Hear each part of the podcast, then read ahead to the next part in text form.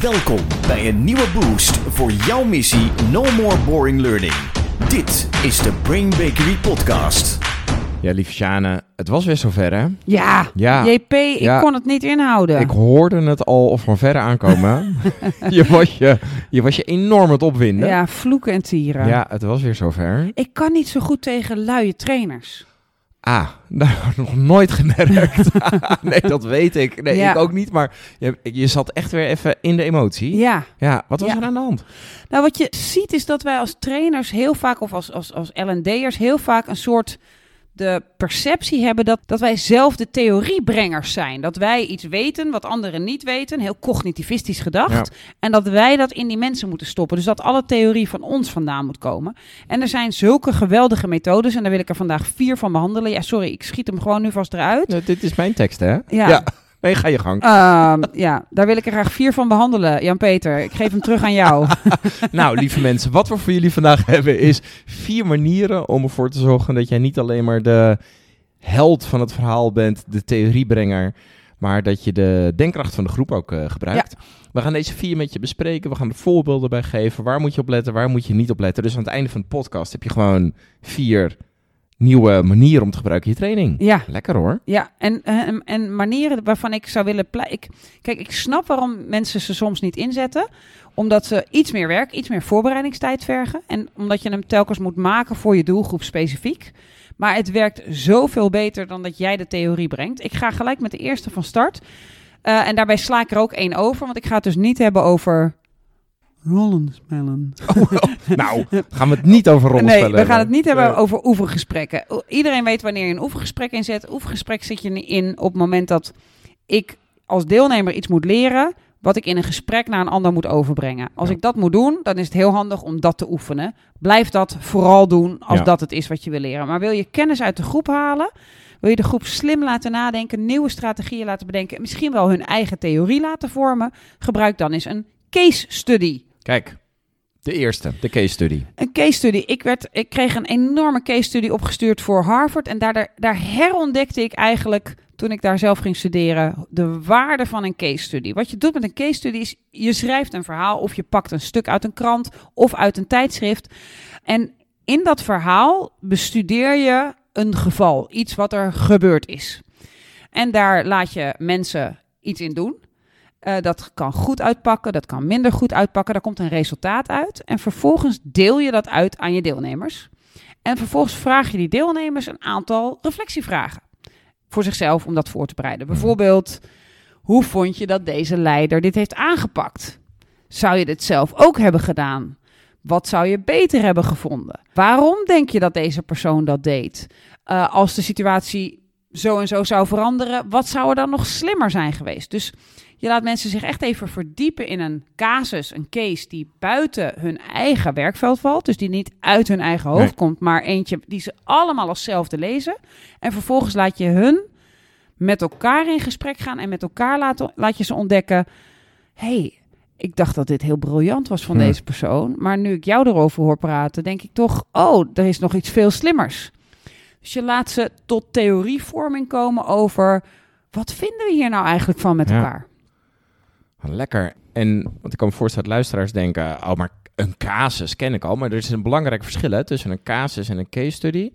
Want volgens mij is een casus is heel vaak, jij als deelnemer komt met een situatie Ja, uit jouw Die eigen vind ik praktijk heel of moeilijk. zoiets. Ja, En een case study, dus dat noemde je net even, heel belangrijk element, gaat buiten. Hij, hij heeft natuurlijk wel vergelijking met de werkpraktijk, maar hij is niet uit hun daadwerkelijke werkpraktijk. nee, Klopt dat? het kan wel iets zijn wat er in datzelfde, als het een grote organisatie is, in diezelfde organisatie een keer gebeurd is, voorgevallen is. Het kan, het, soms vang je iets op doordat je ergens iets hoort over, hey, daar lopen ze hier tegenaan. En dan denk je, oh, dat heb ik in dat bedrijf meegemaakt. Ik haal het iets buiten hun werkelijkheid. Ja. Het gaat dus ook over iemand, dus ze mogen zelf oordeelsvorming doen. En belangrijk bij een case study is, het is daarna, de casus is ten einde. Dus vaak bij een ca- case die je inbrengt, weet je het einde nog niet, want je wil iets. Ja. Maar nu is het, het is ook al geëindigd. De klanten hebben er iets van gevonden, er is iets mee gebeurd. Daar kun je van alles van vinden. Ja. En daar krijg je heel veel Ja. nuance in van... Was het nou goed? Was het nou slecht? Ja, de klanten waren blij, maar de winst was onder druk. Was dat nou het verstandigste? Dus het is heel lekker om een case te nemen waarbij waarbij het niet zo klip en klaar is of Ja. het nou heel goed is. Zodat mensen echt even kunnen vroeten en zoeken. En dan zie je dat ze zelf ongelooflijk veel waarde creëren. En dat betekent dat jij als trainer even op de achterbank zit en gewoon je kop houdt. gewoon nou eens niet in het middelpunt bent, maar faciliteert dat zij dat goede gesprek hebben met elkaar. En misschien wel helpt met conclusies trekken en misschien wel de vaart erin houdt. Maar zij zijn zelf aan het evalueren en bedenken. En dat doet heel veel voor hun strategievorming, Ja. voor hun oordeelsvorming. Werkt als een malle. Heerlijk. De case study is dus nummer 1. Ja, De tweede is een methode waar we eerder al een eh, podcast over Ja. opgenomen hebben. hè? de Critical Incident methode. Dat Ja. was volgens mij podcast nummer 26. Ja. Die wil ik gewoon nog even dat je gaat luisteren. Klik op de link als je op onze website nu bent. Maar luister hem even. Die gebruik je vooral op het moment dat je regelmatig een, een bepaalde situatie krijgt waar mensen verschillend op reageren. En dat je eigenlijk van hen wilt dat ze gaan kalibreren met elkaar. Hoe, wat is nou de slimste manier van reageren? Hoe, hoe willen we nou reageren? Ik had laatst een HR-afdeling en die kreeg dan vaak de opdracht: jullie moeten nu dit doen. En dan gingen ze heel hard werken om dat te doen. Hmm. Dus een beetje de handlangerpositie. Ik voer uit wat jij wil. En dat wilden ze eigenlijk niet. Maar ze hadden geen idee van wat dan wel. Nou, dan kan ik zeggen, nou, als je een partner bent, doe je dit. Maar dan leg ik het uit. Terwijl als je tegen ze zegt van, oké, schrijf allemaal eens een aantal dingen op die je zou kunnen doen. En ga nou eens met elkaar in gesprek. Welke vinden we hoger, beter, mooier? En welke vinden we minder goed? Dan kalibreren ze met elkaar. De wijsheid komt uit het team in plaats van dat jij hem erin legt. Ja. Wat ik wel grappig ik wil heel even terugkomen op dat begin wat je zei. Ik heb Ja. zo'n hekel aan luie trainers. Ja, Hier zit dus inderdaad wel meer voorbereiding in. Eh, en je moet je misschien wel nog meer verdiepen in de wereld van de deelnemer. ja. Maar tijdens de training, je zei, noemde het ook al, even heel flauw Ja, gezegd, ben kun je, dus wat luier zijn. dat is niet de insteek. ja. Omdat het dus veel meer uit de groep komt. Precies. Ja. Ja. Dus je, je werkt van tevoren harder, waardoor je tijdens de training minder hard werkt. En waardoor zij veel meer van elkaar leren. En meestal als je een training of een leeractiviteit faciliteert, gaan die mensen nog met elkaar door. Of gaan ze terug naar hun eigen organisatie. Maar nemen ze misschien de herinneringen van die mensen veel makkelijker mee dan dat jij daar dat, dat Ja. docentenlesje weer hebt gedaan. Terwijl, ja, be honest, hoe vaak heb je het zelf aan de hand gehad? Ben jij echt degene die hier het beste over kan adviseren? Of zijn dat de collega's die in dezelfde shit zitten de hele Ja. dag? Ja, een hele terechte vraag. Ja. Oké, dus we hebben op nummer 1 de case study, op nummer 2 de critical incident methode. We gaan naar nummer 3. Het scenario. Bij een scenario, die kan in die zin een klein beetje op een case study lijken. Een scenario is, je geeft een, de deelnemers een setting. Je bent met z'n tienen in een vergadering. En dan laat je daar iets gebeuren. Iemand zegt iets. En dan is de, in die zin is het dus geen case study. Mhm. Het is niet af. Kijk. En Ja. er wordt dan gevraagd over hoe zou je dan reageren? Wat zou je op dat moment doen? Ik heb een aantal meegemaakt in Amerika, waardoor ik echt ongelooflijk veel heb geleerd over diversiteit en Mhm. hoe, hoe je goed het gesprek aangaat over inclusie. Eh, een van de scenario's die daar naar mij toe kwam was: je bent met tien mannen en drie vrouwen en een van de vrouwen is een person of color, dus die is zwart. En eh, de rest van de mannen en de vrouwen zijn wit. Mhm. De man, een van de mannen is, een, eh, is de voorzitter van de vergadering. En die vraagt aan de zwarte vrouw: Wil jij de notulen maken? Nou, bedoelt hij waarschijnlijk niks mee. ja. Prima vraag. Ja. Maar toch ook wel hmm, een vrouw die het gaat doen. Het is niet per se haar rol. En dan ook nog aan de zwarte vrouw het Ja. vragen. Nou, die gooide die persoon in de groep. Ik zat in de groep en ik dacht eerst: Zou ik dit opmerken? Ja. Toen dacht ik, ja, ik zou denk ik wel een bu- buikgevoel krijgen. Maar ja, zou ik wat doen? Ja. En toen hadden we een fantastische discussie. Die ging over, wat zou ik dan doen? Die ging over iemand die zei, ik zou gelijk zeggen, wil jij dat wel? Eh, toen zei een ander, ja, maar dan zit je haar on de spot. Ja. En ineens kregen we ongelooflijk veel gevoel bij hoe gevoelig zo'n situatie ligt. Wat je wel kan doen, wat je eigenlijk niet moet doen. En kwamen met hele briljante oplossingen. En vervolgens vroegen ze aan alle groepjes, wat was nou het slimste om wel te doen en wat moet je echt niet doen wat je geleerd hebt. Nou, daar kwam een rijkdom uit. Als iemand dat ons had geprobeerd te vertellen, was hij er A veel langer mee bezig geweest. B hadden we ons veel minder ingeleefd en hadden we het meer als informatie ervaren in plaats van echt te voelen, tering, als ik daar zit, wat zeg ik dan? Dus een scenario is een, een, iets wat zou kunnen voorkomen. Waarbij je wel goed de setting geeft. Dus je zit met vier mensen in Ja. een bus. En het is tien uur s'avonds. Veel En het is donker. Dus je geeft Ja, wat ja. details inderdaad over waar bevind je je. Eh, omdat vaak die details bepalend zijn of wat, over wat slim is en wat niet slim Ja. is. En bovendien kun je vervolgens ook nog als trainer later zeggen... oké, maar als de bus nou niet om tien uur s'avonds in een ongure wijk had gereden... maar langs een boulevard in zee, eh, aan zee... waar honderdduizend mensen op de, langs liepen... Ja. zou je dan verschillend hebben gereageerd? Dus dat is wel een, een, een hele leuke om, om mee te wijzigen. En vervolgens laat je iets gebeuren waarvan iedereen voelt... Oké, volgens mij willen we hier iets mee. Ja. Eh, wat gaan we doen? Eh, dat kan iets zijn over leiderschap. Hè? Een leider doet zo'n uitspraak over een collega. Of een klant zegt dit waar ik bij ben. Een klant begint te klagen over mijn collega en die collega is niet in de ruimte. Wat zou ik dan zeggen? Dus je kunt heel veel van die scenario's bedenken. Hele kleine en hele grote. Je geeft mensen vijf minuten over te- om erover te praten. Of een kwartier of misschien wel twee uur. Waardoor ze zelf een rijkdom aan meningen, opinies, maar ook ja, nieuwe kennis produceren vanuit dat scenario. Ja. Lekker. Dus het grote verschil tussen scenario en case study. Case study af. Ja. Sowieso iets wat buiten een eigen werksituatie. En dat is meestal geschreven, dus je leest het zelf. Of een filmpje. Het kan ook echt goed een krantenartikel zijn. Of ook echt een, een, een artikel van Forbes of van de Harvard Business Review... waar ze een bedrijf bekijken waarvan alles is gebeurd. Dus vaak is het iets bestaans. Ja. Eh, maar het is inderdaad klaar. De Ja. resultaten zijn binnen.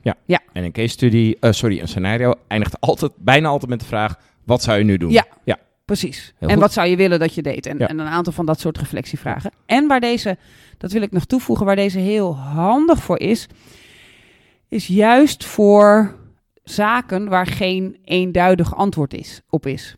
Dus juist bijvoorbeeld voor zaken als diversiteit en inclusie, die heel gevoelig liggen, die altijd gaan over toenadering zoeken, elkaar vinden, goede vragen stellen, kan het ongelooflijk goed werken om hem naar de groep te geven en aan de groep te laten ervaren: wow, wat doe je dan? In plaats van, nou, trouwens, zo hoor je een goede ally te zijn. Ja. Nee, laat mensen zoeken en voelen hoe lastig het is. Ja. Dus juist als het niet eenduidig makkelijk op te lossen is, is scenario je vriend. Kijk. En dan hebben wij trainer. de volgende vorm, de volgende manier. En dat is nummer vier, de simulatie. Simulatie is een, het nabootsen van de realiteit waar mensen in werken, of ze juist even daar buiten halen. Maar liefst zo dicht mogelijk op de praktijk vanwege transferregel nummer drie. Hoe meer de situatie op het, in het leren lijkt op de situatie op het werk, hoe makkelijker iemand de nieuwe kennis, de nieuwe vaardigheden transfereert. En wat je vervolgens doet, is je bouwt dus een situatie na. Stel je voor, ik heb in de bollenschuur gewerkt. Je gaat in de bollenschuur staan. En ineens eh, komt de vrachtwagen die alle bollen gaat weghalen. Die komt een half uur te vroeg. En ik sta in de bollenschuur met alle bollen en een team. En de, de vrachtwagenchauffeur wordt boos en die zegt: Ik moet nu alle bollen hebben. Ja. Dus het is een simulatie, een soort eh, rollenspel, maar dan waar je overvallen wordt door iets wat er zou kunnen gebeuren. Daar ga je op reageren en dan ga je vervolgens even time-outen en zeggen...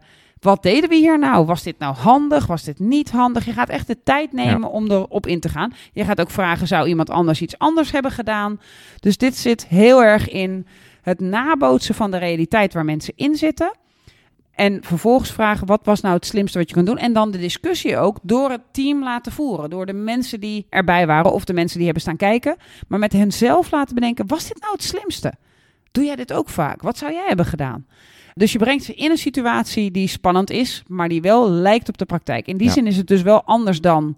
Nou, je bent hier met je team, je moet naar de overkant. Hier zijn 60 vaten en 300 k- touwen. Ik zat inderdaad al daaraan te denken. Eh, Ja. Dat is ook in die zin eh, een simulatie, maar dat is niet een simulatie van de werkelijkheid. Nee. Dat is meer een oefening om te kijken hoe doen jullie het als team. Ja. Maar daar kun je natuurlijk altijd de tegenwerping krijgen. Ja, dit gebeurt normaal nooit. Ik hoef Nee. nooit een vlot te bouwen met, met deze mensen van finance die ik haat. Dus, eh, dus je kunt hier niks uit afleiden.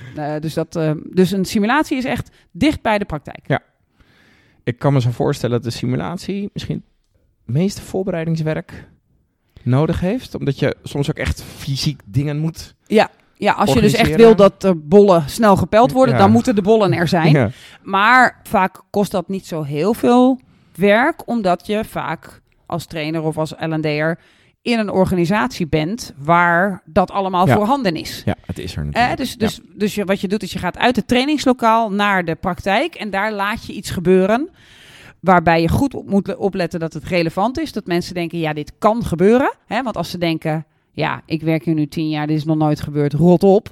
Dan gaan ze in de, in de weerstand tegen de simulatie. Dus een beetje dichterbij. En vervolgens ga je kijken, hoe lossen we dit nou op met elkaar? Wie wil er eerst, wie wil er tweetst? En vervolgens maken zij zelf hun eigen nieuwe kennis. Lekker. Dus zo hebben wij eh, de case study, de critical incident methode, het scenario en de simulatie. Ja, Allemaal manieren om nou, de denkkracht, hè, de breinkracht van de groep eh, te gebruiken. In plaats van dat jij daar staat te doseren. ja. Ja, Ja, meer voorbereidingstijd, maar veel waardevoller omdat mensen het zelf ontdekken in plaats van dat jij alles vertelt. ja. echt zo enorm. No more boring learning. Nou, echt. Ja. Ja, echt hè. Ik vind het een heel mooie afsluiting. Iedereen weer bedankt voor het luisteren. Kijk vooral ook op de website No More Boring Learning om eh, achtergrondinformatie te krijgen. En heel graag ook naar Machana. Tot de volgende aflevering. Houdoe! No more boring learning. Dit was de Brain Bakery podcast. Wil je meer weten? Kijk dan op brainbakery.com of volg ons op onze socials.